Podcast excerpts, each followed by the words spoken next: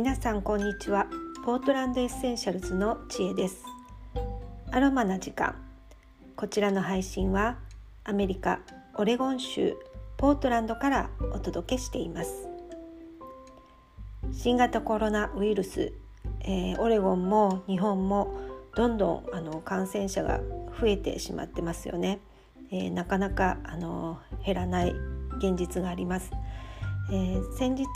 あのテレビの日本のテレビのニュースを見ていて、えー、街頭インタビューで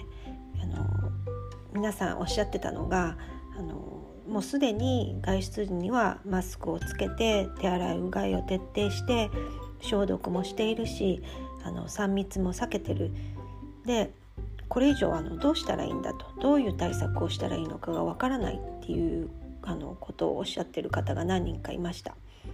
でそれを見ててあのじゃああの私からの提案としてメディカルアロマでできる対策をあのちょっと加えてみたらどうかなと思ったので今日はそれをお話ししたいと思います。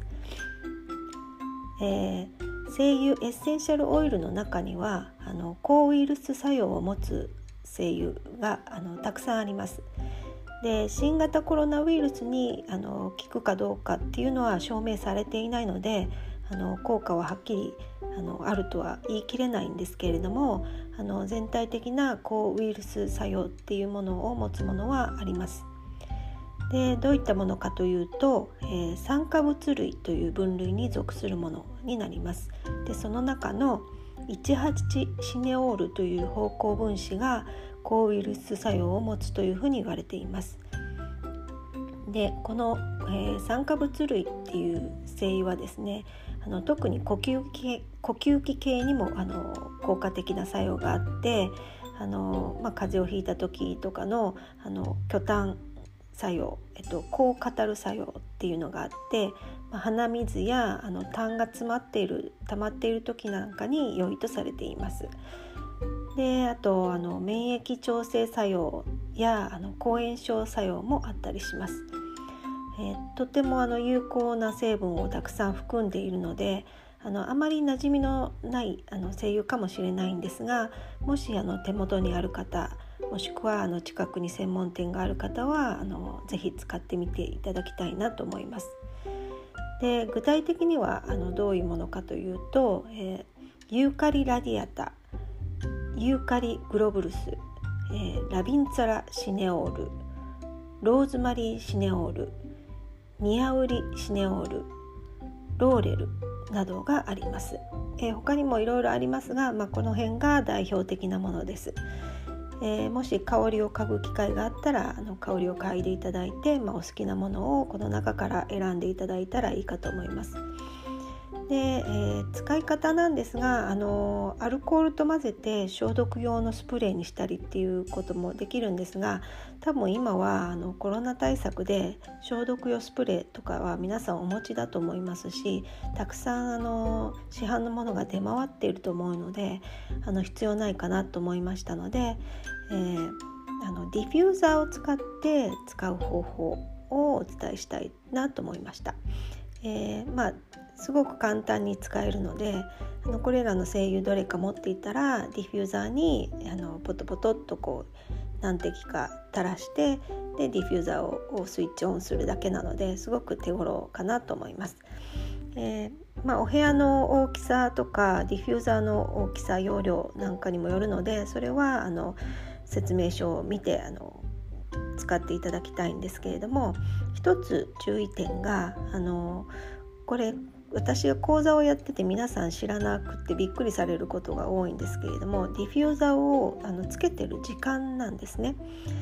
えー、皆さんあのいいと思ってあの2時間も3時間もディフューザーをあのスイッチをオンにしたままにする